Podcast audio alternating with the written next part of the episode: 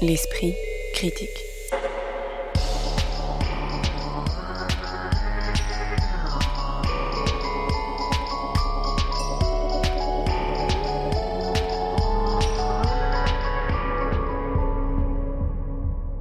Mediapart. Des anarchistes de la fin du 19e siècle, des maoïstes de la fin des années 60 et des gars du coin d'aujourd'hui. Au programme de l'esprit critique de ce jour, trois manières de filmer des groupes et des personnes souvent jeunes qui se parlent pour fomenter la révolution ou bien se vanner les uns les autres.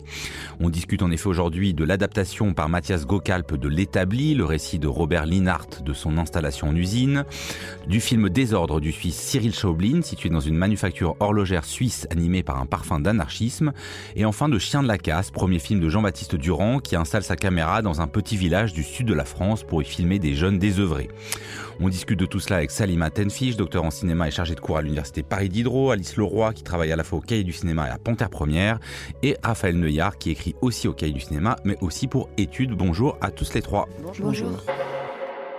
Avec l'établi adaptation du fameux récit du militant maoïste Robert Linhart, publié en 1978 aux éditions de Minuit, le réalisateur Mathias Gokalp signe ici son deuxième long métrage après un premier film intitulé Rien de personnel. Disciple de Louis Althusser, auteur de Lire le Capital, Linhart est un brillant étudiant en philosophie à Normal Sup. Il a créé en 1966 l'Union des jeunesses communistes marxistes-léninistes, aux côtés notamment du militant maoïste Benny Lévy. Il rate d'une certaine manière mai 68 en faisant le choix de quitter Paris pour éviter ce qui lui paraît être alors une pseudo-révolution petite bourgeoise. Mais à la rentrée de cette même année 68, il fait alors le choix, comme 2 à 3 000 militants gauchistes, de s'établir en usine pour attiser les braises d'une véritable révolution partant du monde ouvrier et fondée sur leurs revendications concrètes. Robert Linhart, incarné dans le film par Swan Arlo, espérait atterrir dans la grande usine Citroën du quai Javel, mais se retrouve finalement porte de Choisy sur une chaîne d'assemblage de deux chevaux. Alors, euh, Salima Tenfish, le film proposé par Mathias Gokalp est très fidèle au récit de Robert Linhart, dont on entend euh, d'ailleurs quelques extraits en voix off. Est-ce que cette fidélité est ce qui fait euh, la force ou la limite du film? C'est une narration très mécanique, on pourrait dire même didactique. Hein. Il y a ce premier carton d'ouverture qui nous explique, qui nous rappelle cette historique que tu as rapidement rappelé toi aussi. Donc il y a un caractère mécanique, figé, son une succession en fait de, de, de situations, de scènes de lutte ou de prise de parole, euh, qui peut d'abord euh, laisser de, côté le spectateur qui s'attendrait à un film romanesque euh, ou trouver une forme de romantisme de la lutte, de l'esprit de mai 68. Et là, on n'est pas du tout justement dans ce type de traitement de l'histoire ou des mémoires de Robert Linhart ou d'une forme d'adaptation romanesque. Au contraire, il y a quelque chose de figé. mais alors, je n'avais pas encore vu Désordre, là on en reparlera. Et déjà, je me disais que cette forme de distance vis-à-vis du souffle historique euh, révolutionnaire permettait justement de se détacher d'un caractère apologétique euh, de l'histoire des luttes. Et moi, ça, ça m'a beaucoup plu.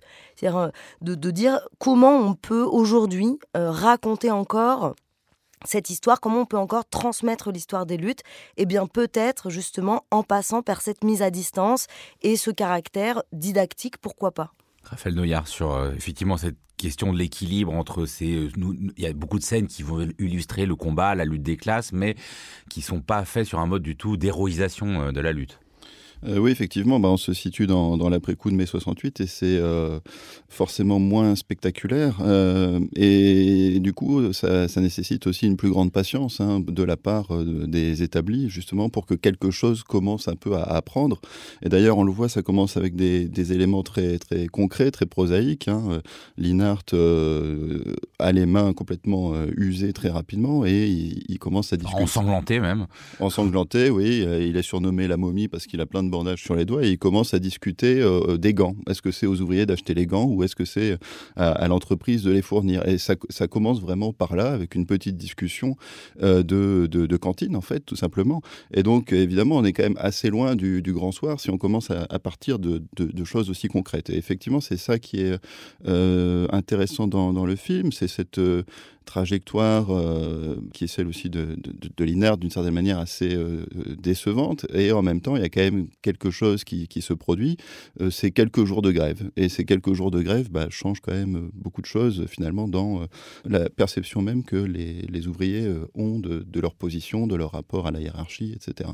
Et donc il y a quand même quelque chose qui, demeure. D'ailleurs, on pourra peut-être parler de la, fin du film, mais qui est presque très ténu. C'est-à-dire que ça n'appartient presque pas à l'histoire d'une certaine manière, ces, ces, trois jours de grève comparés à, mai 68. Alors avant quand même qu'on parle de la fin du film, vous, Alice Leroy, sur cette dimension didactique du film bah, Sur euh, la question de, de l'adaptation, effectivement, elle va vraiment du côté d'une fidélité euh, au, au, roman. D'ailleurs, elle en reprend presque les, les, Enfin, au récit, elle en reprend presque les chapitres. Il y a une chose, par contre, que je trouve un peu compliquée, c'est que très vite, au début, vous vous souvenez, on a cette... Euh, on a cette voix off de Linhart qui d'ailleurs est étrangement un peu euh, un peu surmixée, c'est-à-dire on l'entend, elle, est très très forte par rapport au reste, et donc euh, elle place le récit dans une espèce d'ambiguïté parce qu'on ne sait pas exactement depuis quel moment on parle. C'est une sorte de récit rétrospectif, et en même temps, euh, toutes les scènes qu'on voit semblent se dérouler au présent. Donc il y a une, incertitude sur la, temporalité de ce récit.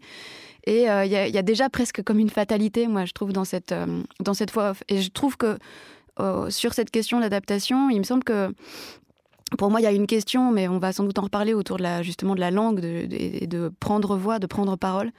Il y a une question qui n'est pas résolue pour moi dans ce film, c'est la, c'est la question d'où on parle, euh, qui était la grande question de 68, quoi. D'où est-ce que tu parles? Il me semble que euh, ici, en, étant, en essayant d'être le plus fidèle possible aux matériaux littéraires, le film oublie de poser cette question-là et euh, accumule un, certain nombre d'impensés, de, par exemple en confiant les rôles principaux à des acteurs qu'on reconnaît immédiatement et en ayant au contraire plutôt une masse prolétaire euh, qui est plutôt formée d'acteurs qu'on ne connaît pas.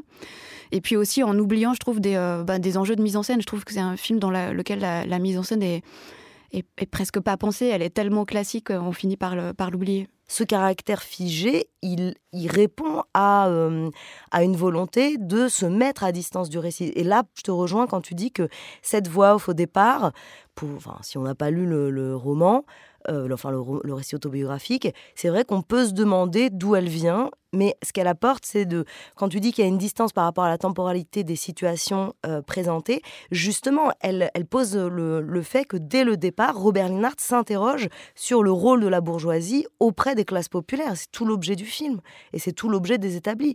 Donc, ce, même si justement il, il fait pas de la du secret, de, euh, enfin, de ce thème de, du fait que bah, Robert Linhart partage la condition des ouvriers de Citroën, mais quand même rentre chez lui euh, le soir dans un intérieur bourgeois et pas dans les gourds euh, qu'on voit à certains moments, il n'en fait pas le thème central, alors que ça a été une des grandes questions posées aux établis euh, à cette époque.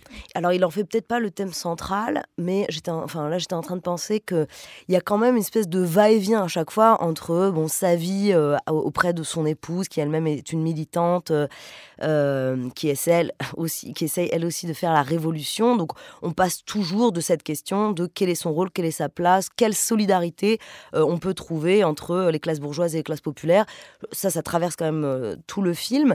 Et alors l'autre chose sur la mise en scène que je voulais quand même souligner, c'est que quand on dit qu'il n'y a pas du tout de travail sur la mise en scène, c'est pas vrai parce que d'emblée il y a cette musique de film d'espionnage qui nous apporte la piste de lecture de la grève comme un acte d'héroïsme, comme euh, euh, une chose à organiser euh, à la manière d'agents spéciaux qui s'infiltreraient au sein de l'usine pour essayer d'organiser quelque, quelque, chose. Et à la fois, c'est fait de manière très artificielle et, et, et presque grossière. Et grossière, oui, c'est ça, de telle sorte que tout grand public puisse apercevoir ce décalage immédiatement. Il n'y a aucun doute. C'est quasiment la musique de l'animation de Tintin.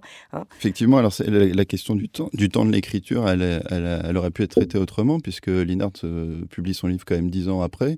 Et euh, on comprend qu'il a aussi traversé une période euh, de dépression, etc., qui, qui, était très dure. Donc, ce qui est assez disons, frappant ou en tout cas qui aurait pu être pensé autrement euh, sur l'utilisation de la voix off, c'est justement peut-être créer une sorte de décalage parce que là, il arrive dans l'usine et on a l'impression qu'il perçoit tout de suite comment ça se passe et c'est dit, c'est explicité par la voix off. Donc là, il y a quelque chose qui, illustre de manière peut-être trop euh, directe et qui prend pas justement cette distance de, de l'écriture. Alors après, le film se présente quand même comme un film euh, d'infiltration au sens effectivement presque d'espionnage. C'est d'ailleurs marqué sur l'affiche, hein, infiltré, il prépare la révolution. Et du coup, ça rejoint cette question de la place du du, protagoniste et du coup de, de Swan Arlo aussi par rapport aux autres figures, puisque l'intérêt quand même du, témoignage de Linhart, c'est pas lui, Linhart, euh, établi, c'est qu'est-ce que lui a pu voir du travail ouvrier. Alors là, en termes de description du, travail ouvrier, c'est peut-être un petit peu rapide. Et puis par ailleurs, la, question de la pertinence de l'adaptation, se pose aussi. C'est-à-dire montrer une chaîne d'usine 60 ans après, qu'est-ce que, qu'est-ce que ça nous fait vraiment voir aujourd'hui de ce qu'est le travail, c'est aussi une autre question qu'on peut se poser. Euh, voilà, il y a l'adaptation en tant que matériau et puis il y a l'adaptation en tant que méthode qui serait bah, d'aller voir aujourd'hui, de faire l'enquête aujourd'hui d'une certaine manière. Sur cette description du travail, il y a quand même un truc qui, parcourt le film, c'est la question de la chaîne et qui rejoint euh, du coup des ordres et avec cette idée du rythme de la chaîne. C'est d'ailleurs ce qu'il dit en voix off dès le début. Au début, ça semble très lent, ça semble une sorte de, de lent serpent et puis en fait, quand on commence à travailler, c'est très rapide. Et ce, ce rythme de la chaîne qu'on arrive presque jamais à interrompre. Hein. Finalement, voilà, il y a un petit moment de grève et puis après, les, les voitures sont de nouveau crachées de l'usine comme ça sur un rythme ininterrompu. C'est quelque chose qui, est, qui passe aussi un peu par des éléments de mise en scène pour le coup. Euh, voilà, ça, défile devant les voitures défilent devant le personnage, etc.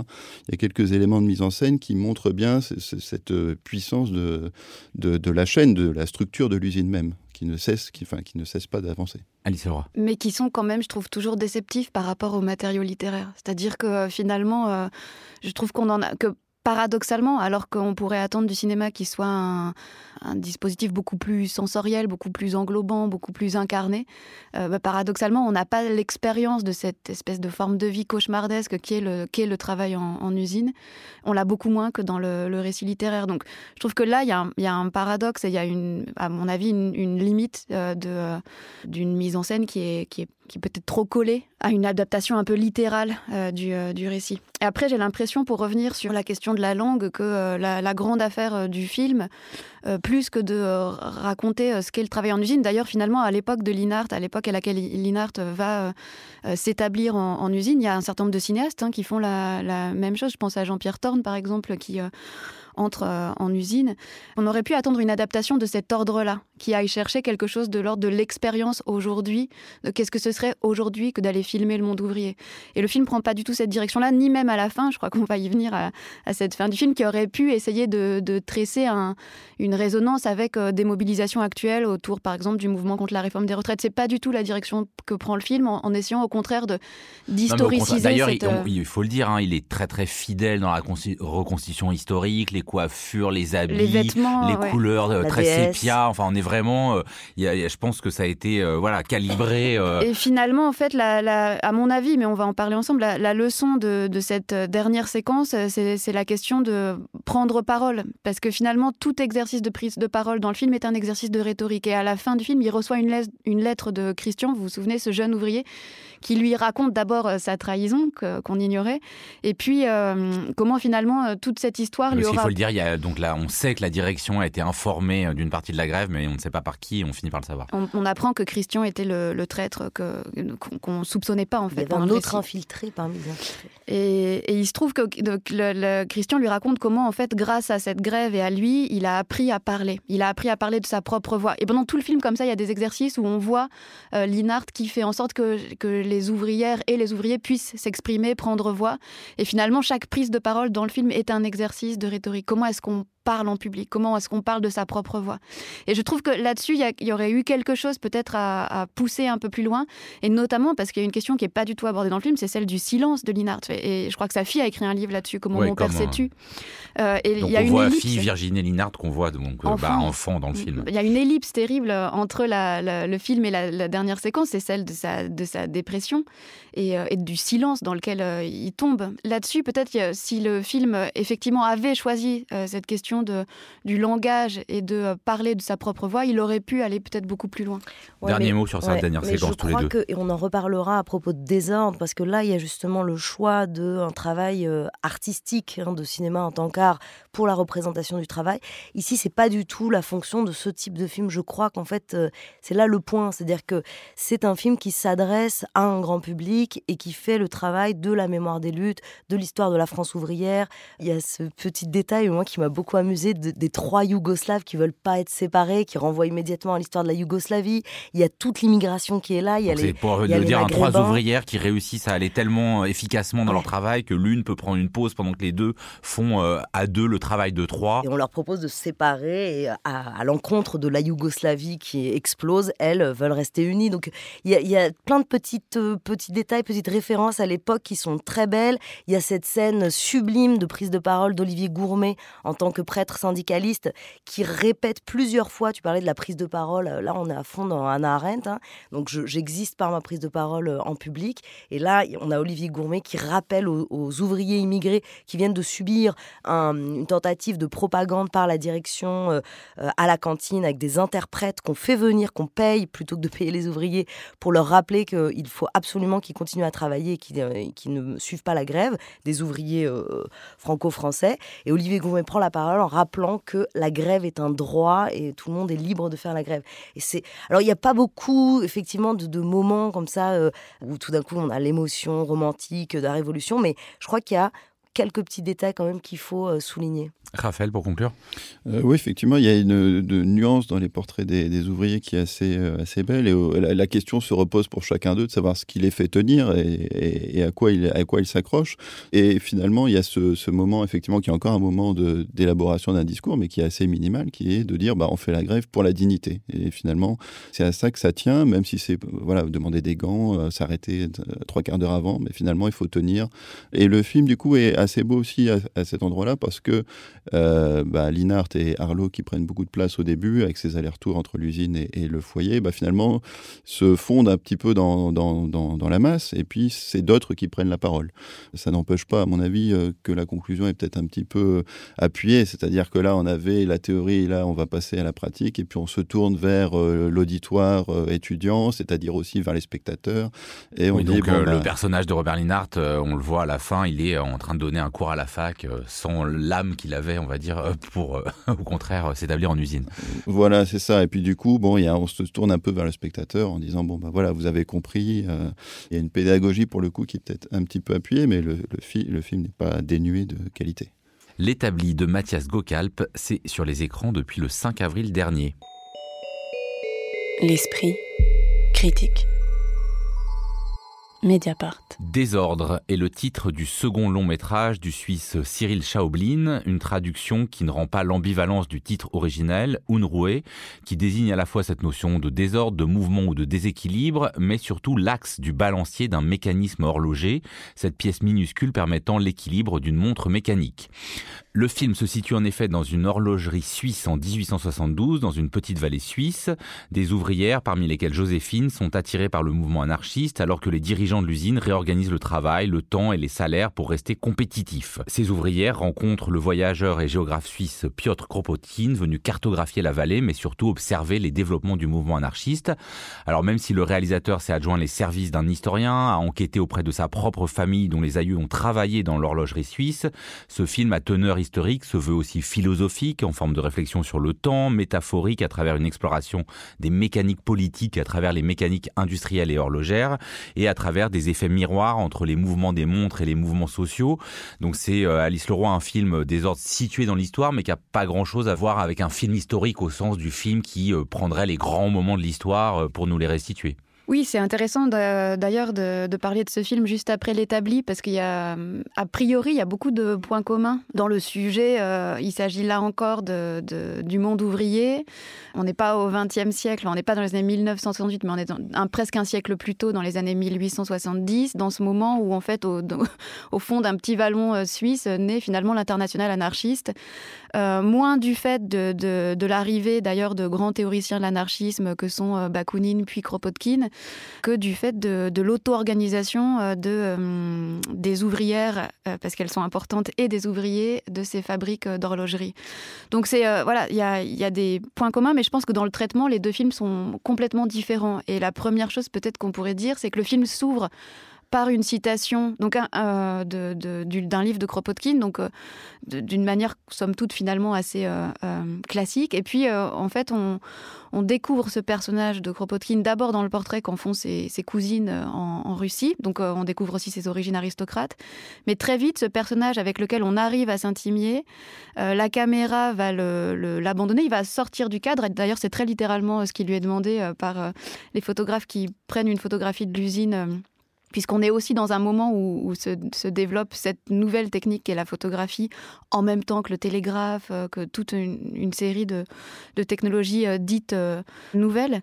Et ce personnage, finalement, on le, perd un peu au profit d'une communauté d'anonymes, d'ouvrières, d'ouvriers, qui finalement résistent, et résistent avec un certain génie du contretemps à cette rationalisation du travail, à cette synchronisation des horloges, qui est ce, grand mouvement de la d'un capitalisme euh, industriel à cette époque Moi, je dirais qu'on n'est pas si loin en réalité euh, de l'établi dans ce choix de la euh, distanciation vis-à-vis, encore une fois, du mythe et du récit historique. Et alors ici, c'est poussé à l'extrême, et c'est pour ça que c'est plaisant. On a affaire à une succession de plans larges où les, personnages sont présentés donc assez loin de la caméra. Oui, il faut, dire, il y a vraiment, c'est très étonnant les cadrages. Enfin, je pense qu'il faut aller plus, plus loin que ça. C'est-à-dire qu'il y a vraiment la singularité du film, c'est des cadrages où euh, l'action se situe très loin, au bord, euh, et toujours décentré, et, toujours, décentré, et, toujours des plans fixes. C'est-à-dire, c'est soit des plans larges, soit des plans très très rapprochés, au contraire, sur toutes les mécaniques euh, de l'horlogerie. Et cette fixité de la caméra, évidemment, elle nous renvoie à cette de la photographie. Et là où je disais qu'il y a quand même un lien avec euh, l'établi, c'est que ce film, on pourrait presque euh, dire de lui que c'est un, une manière d'avoir animé des photographies d'archives, des premières photographies euh, qui auraient enregistré les, débuts de, de l'international anarchiste. Et moi, c'est ça qui m'a beaucoup plu, c'est la façon dont le traitement du son, parce que tout, tout est très travaillé, donc on, a un son, tous les sons sont mis au premier plan, hein, ce qui renvoie encore plus à cette euh, fixité de l'image et à, percevoir l'image comme euh, une image plane en, deux dimensions, mais qui serait animée par, euh, par endroits. On est, encore une fois, très très très loin de, de l'établi, hein, mais il y a malgré tout cette idée d'aller revisiter un album de photographie d'archives historiques. Donc on est aussi très loin d'un Tancred Ramonet dans Ni Dieu ni Maître, un documentaire aussi sur sur euh, l'histoire de l'anarchisme, parce que là, il n'y a pas du tout cette dimension mythique, euh, euh, mais malgré tout... Et ni didactique. Oui, pour le coup, c'est pas du tout didactique comme pouvait l'être l'établi. Comme l'établi, et comme l'est aussi Tancred Ramonet, qu'on adore, hein, mais qui est aussi dans cette idée de d'un documentaire d'histoire à mhm. partir d'archives, où on nous explique avec des entretiens, etc. Face caméra, là, c'est pas du tout le cas. Donc, totalement dans la fiction et dans tous les potentiels de la mise en scène qui nous permettent cette mise à distance à chaque fois avec ce qui nous est raconté. Et moi, je crois que c'est peut-être l'endroit qui m'a le, plus intéressé, c'est celui-là. Hein, c'est la façon dont ça permet de aujourd'hui de se poser la question de comment on raconte euh, l'histoire des luttes euh, pour la transmettre aujourd'hui pour de nouvelles luttes. Mais alors pourquoi justement on la raconte comme ça apparemment à distance, même si c'est plus compliqué que ça, puisque le son vient au premier plan, puisque on est au contraire très précis dans ce qui pourrait dérailler, parce que la manière dont ces ouvrières s'emparent des mécanismes horlogers, on ne peut pas s'empêcher de penser aussi que ça peut être le tic-tic-tac d'une future bombe. Euh, Raphaël, euh, comment vous comprenez ce geste assez singulier d'un point de vue cinématographique? Bah Déjà, je pense qu'il y a aussi la volonté de restituer pleinement un environnement, hein, puisque effectivement les plans sont assez larges, mais il y a aussi le, vent, euh, la rivière, qui passe, etc. Donc il y a aussi tout un environnement sonore qui fait que euh, bah, il y a d'autres, euh, disons, sources d'attrait que simplement le, dialogue euh, pour le spectateur. Par ailleurs, on a l'impression de décrire un film très austère alors qu'il y a quand même beaucoup d'humour. c'est quand même un film très très drôle, ne serait-ce que parce que justement à chaque coup, enfin très souvent se pose cette question de entrer dans le cadre, ne pas entrer dans le cadre, la, question de la circulation des, corps dans cet espace, et qui a d'ailleurs pour assurer ce ce bon ordre un duo de policiers qui est assez, assez cocasse, hein. d'ailleurs toujours d'une très grande courtoisie. Et on peut, on peut juste là, à cet endroit-là, dire qu'il y a quelque chose de Bruno Dumont, parce que les acteurs sont non professionnels et il y a cette volonté de montrer la facticité de la mise en scène. Donc, ils sont toujours un peu à peu près, où on ne sait pas si justement eux-mêmes leur jeu va dérailler. Et ça, c'est très drôle. Effectivement, le film est très drôle. Je citais Salima Bruno Dumont, mais il y a presque un côté aussi Jacques Tati, avec en fait le village est divisé en quatre temps différents, quatre heures différentes en fonction des chemins de fer, l'heure de, de la gare, l'heure de l'église, l'heure de la mairie, et l'heure de l'usine. Ça participe voilà de, de, de, de, cet humour qui décale le moment politique. Mais justement, alors effectivement, là, je pense que le fait de parler de l'établi avant nous oblige un peu. C'est-à-dire que dans l'établi, il y a quand même beaucoup de scènes où, qui sont en gros des euh, des petites synthèses de lutte des classes ou euh, de la question du racisme en usine, du rôle des petits chefs. Là, euh, le commun politique, qu'est-ce qui crée un mouvement politique et est beaucoup plus euh, ténue, c'est-à-dire que ça se fait dans la vente euh, de euh, billets ou alors effectivement juste une, solidarité internationale. On est dans quelque chose qui a l'air plus impalpable et qui finalement devient peut-être plus réel, Alice Leroy. Bah, c'est un film pour ça, je trouve, plein de paradoxes parce que effectivement c'est à la fois un film très très localisé. On y arrive avec un géographe qui vient faire une, une carte des lieux-dits parce qu'il il est contre l'idée des, des États-nations et que plutôt qu'une nation, il voudrait euh, euh, la façon dont les, habitants euh, eux-mêmes désignent les lieux qu'ils habitent. Et finalement, on est dans cette toute petite localité de Saint-Imier, mais on voit bien que déjà on est connecté euh, au monde entier et que quelque part la force des anarchistes, c'est à la fois d'être euh, très organisés dans des comités locaux et en même temps d'être connectés à d'autres comités, ce qui fait qu'ils euh, peuvent devenir solidaires d'une grève qui se joue au même moment à, Baltimore. D'ailleurs, le patron lui-même expliquera à la fin du film qu'il lit la presse anarchiste parce qu'elle est beaucoup plus fiable que la presse nationale. Donc il y a tous ces enjeux de, de communication, de circulation de l'information qui se jouent à travers ces nouveaux médias de l'époque, donc le télégraphe par exemple, et comment est-ce qu'avec le télégraphe on se met en contact avec le monde entier, ou bien la, photographie. Et euh, ce qui est intéressant, c'est pour ça quand Raphaël disait il y a quelque chose de troublant dans la façon dont le film nous parle de notre présent à nous, euh, alors même qu'il se, il se situe euh, dans un temps bien plus ancien que les années 60. Il me semble que ça se joue aussi beaucoup euh, autour de la question des nouveaux médias de l'époque, qui sont très semblables à, ceux qu'on manipule aujourd'hui. Et par exemple, je trouve que le, motif de la photographie est assez passionnant, la façon dont on s'échange des photographies, euh, à la fois de célébrités, des photos de Louise Michel et puis de, tous les héros de la commune, et puis comment entre finalement dans ce commerce des images bientôt des portraits d'anonymes, euh, et qui, ce qui pose aussi des questions d'historiographie, au fond, qui, qui laisse une trace dans l'histoire, et qu'est-ce que c'est que faire une histoire anarchiste aussi. C'est là aussi euh, ce que ce film porte de, euh, de, puissance euh, militante et de mobilisation, c'est qu'il nous montre que d'autres possibles auraient pu advenir à ce moment des choix de la modernité. C'est-à-dire la façon dont on va utiliser ces techniques, non pas pour émanciper, mais plutôt pour enfermer, aliéner les ouvrières. Et, c'est cet espace-là, et il est effectivement rendu dans la mise en scène par, tu disais, la présence du vent dès qu'on est en scène d'extérieur, beaucoup de scènes d'extérieur. On entend ce vent qui euh, passe dans les feuillages des grands arbres qui nous entourent. Et à chaque fois, il y a cette idée que autre chose pourrait être possible. Mais pardon, pour revenir à la question de, Joseph que j'avais oublié sur le, le, politique, qu'est-ce qui se joue, euh, comment le, politique s'insinue dans cette mise en scène? Effectivement, il y, a une manière de déjouer aussi tout un imaginaire de l'anarchisme, de la propagande par le fait. Ici, il n'y a pas d'attentat, il n'y a pas de violence, alors même qu'il y a toute l'histoire de la commune qui est très proche. Euh, mais euh, il y a une espèce de courtoisie très suisse, finalement, même dans le, Complètement, dans le, discours du patron, en fait, le, double discours du patron, qui est à la fois d'une très grande violence symbolique et en même temps d'une courtoisie. On licencie des gens, mais en politesse, en, remerciant les Cette ouvrières. Cette manière d'interdire de, de, vote euh, ceux qui ne sont, se sont pas acquittés de l'impôt, euh, enfin, de, de, sanctionner les femmes non mariées qui n'ont pas le droit à une mutuelle. Enfin, il y a toute cette violence symbolique-là et, et en, même temps, il n'y a pas de violence physique. Et je trouve que là-dessus, il y a quelque chose d'intéressant parce qu'on voit que du coup, les modes de résistance des ouvrières et des ouvriers, ça passe par euh, des formes d'auto-organisation, de caisses de, de, de, caisses de mutuelles autogérée. Et, et, donc, tout à coup, la politique se joue à d'autres endroits. Un propos du film, hein, c'est quand même de montrer comment euh, le temps, la technologie de l'horloge euh, organiser bah, la vie des gens et notamment la vie en usine. et le film, pour le coup, est quand même assez lent. Est-ce que vous y avez vu comme une sorte de réponse, une proposition directe justement de, contrer métaphoriquement ce qui, la naissance de ce qui est devenu en fait le terrorisme Oui, bah, je pense que là c'est assez volontaire, ne serait-ce que bah, d'ailleurs les, les, photographes eux-mêmes ont besoin de 20 secondes de pause. Et donc de fait, ça crée une interruption dans le rythme du film puisque les gens doivent attendre 20 secondes.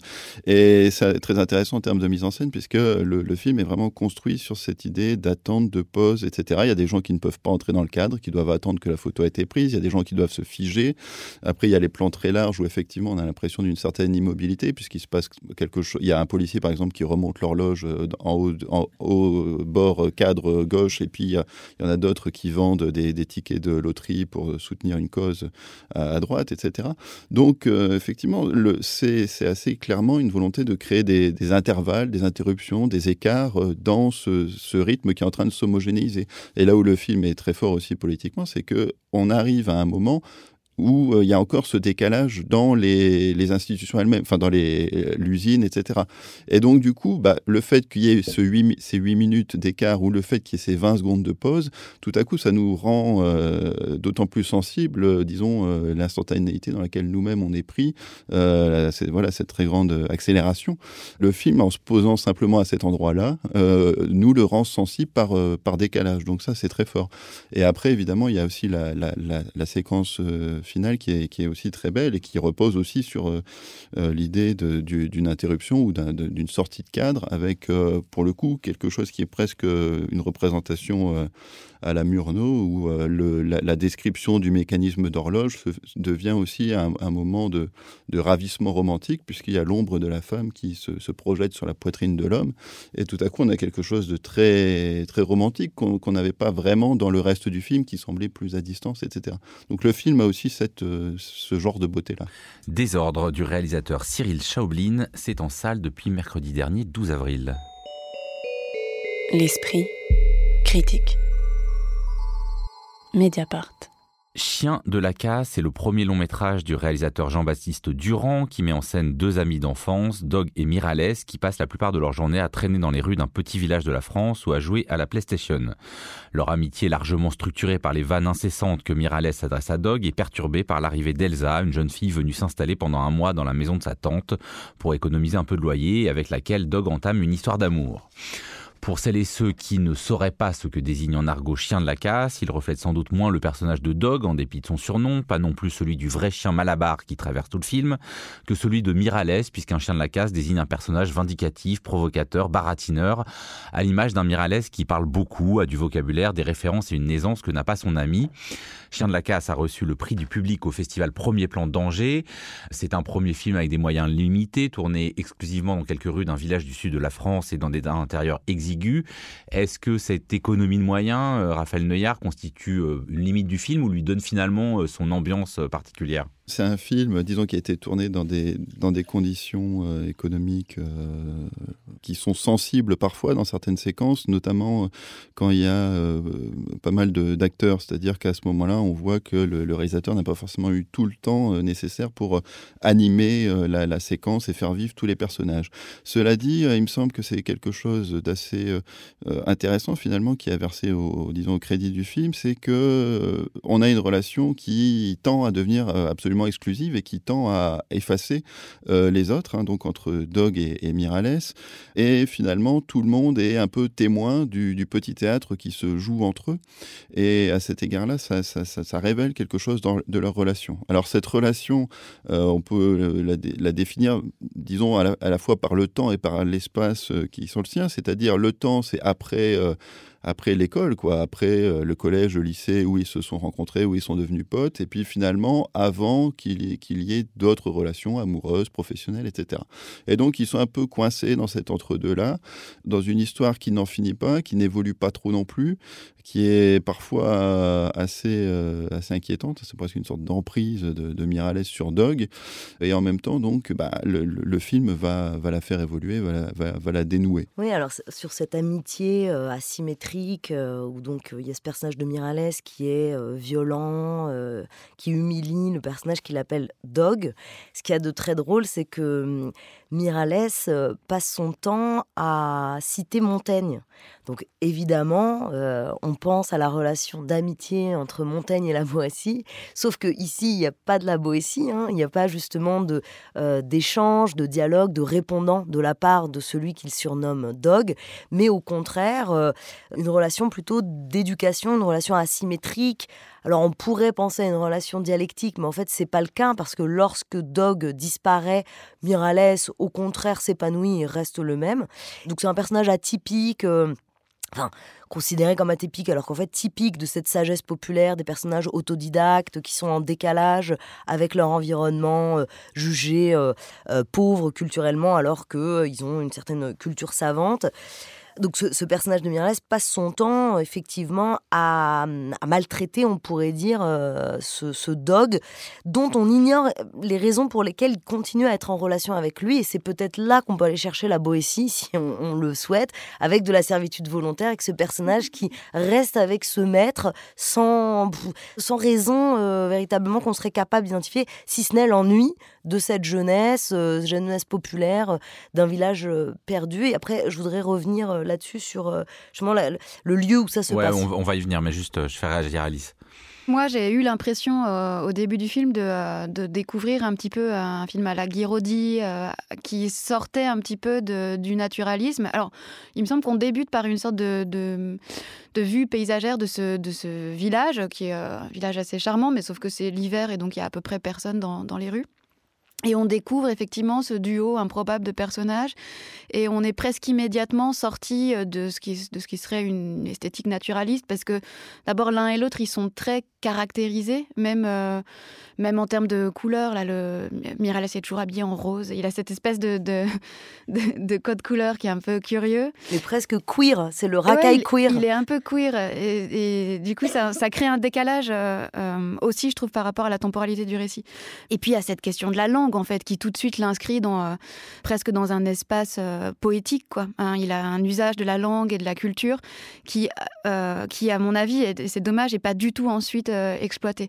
Et j'ai l'impression que plus le film avance, en tout cas c'est mon expérience de spectatrice, plus en fait le, film s'empêtre dans, dans, dans des directions que chaque fois il ne prend pas. par exemple, cette question de, du rapport entre les, milieux sociaux et, l'éducation, on pourrait l'attendre dans la confrontation entre Elsa l'élément perturbateur du, duo.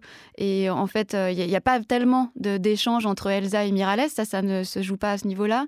Il y a toute une esquisse peut-être de euh, la relation presque homosexuelle, de cette amitié masculine euh, qui, là encore, rappelle Guiraudy, mais qui n'est pas du tout investie. On n'ira pas non plus sur ce terrain-là.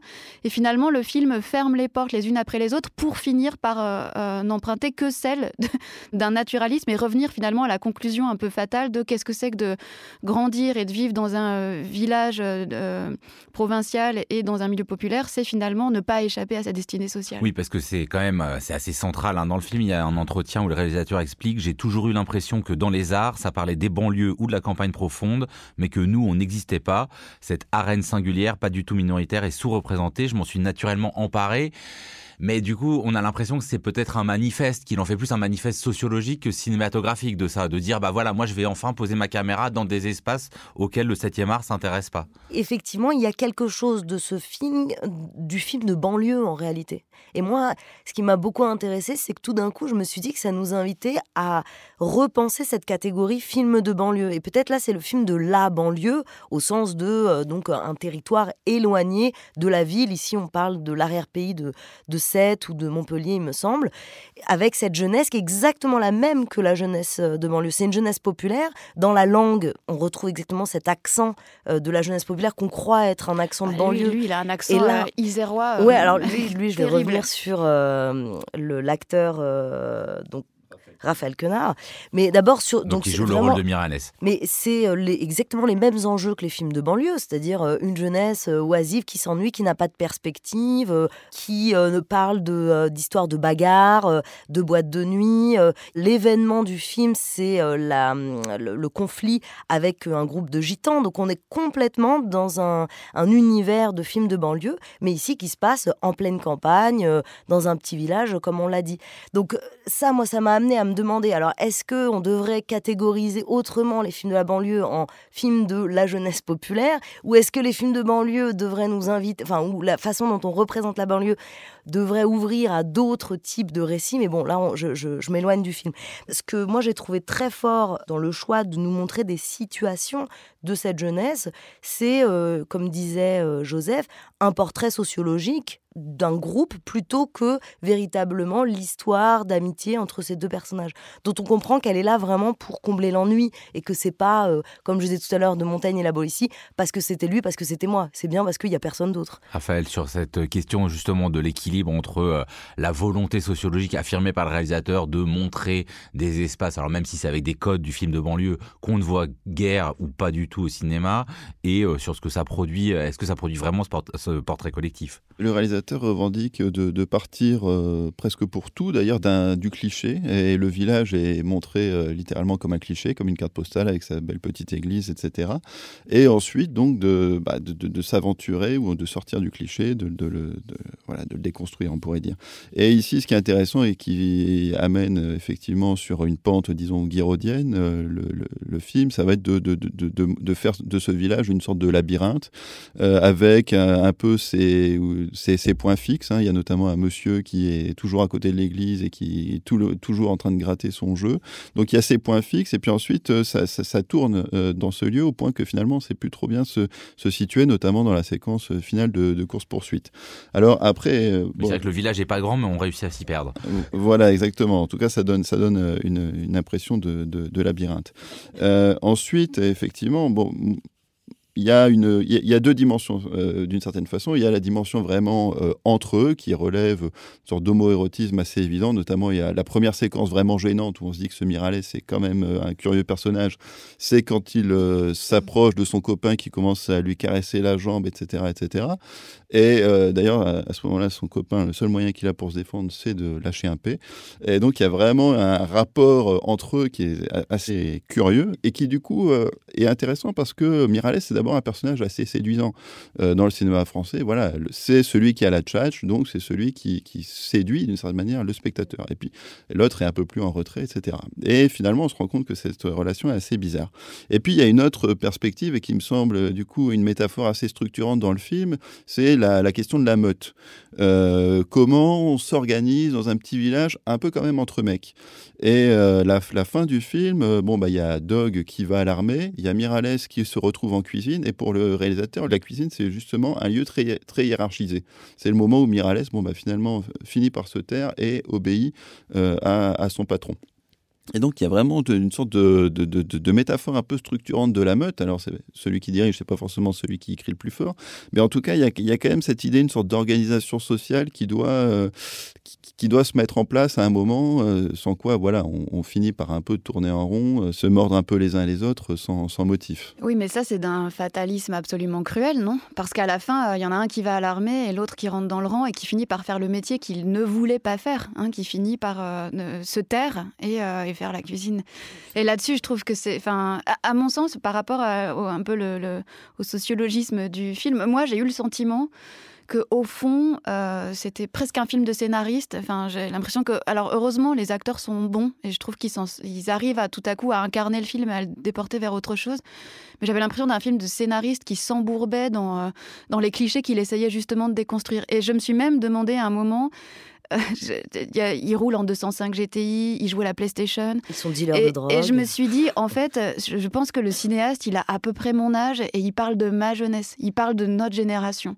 Et il parle pas du tout d'une jeunesse actuelle, par exemple. Et à mon sens, le, film est moins euh, une, réflexion sur euh, une jeunesse populaire de, des villages de, province ou, ou autre, qu'une euh, réflexion sur sa propre jeunesse. Pour finir, il faut absolument qu'on euh, dise combien le personnage de Miralles et l'acteur Raphaël Quenard est formidable. Moi, je trouve que c'est, il a une gouaille qui mêle à la fois quelque chose de très populaire et en même temps de sophistiqué. Il y a quelque chose de poétique dans sa manière de parler. Et en le regardant, je me disais, mais en fait, c'est le nouveau Poulvord ou c'est le nouveau Lucchini du cinéma français, mais version 2020. À voir donc Chien de la casse de Jean-Baptiste Durand. Cela sort en salle mercredi prochain, 19 avril. Merci beaucoup à tous les trois. L'Esprit critique est un podcast proposé par Joseph Confavreux pour Mediapart, réalisé par Samuel Hirsch et enregistré dans les studios de Gong.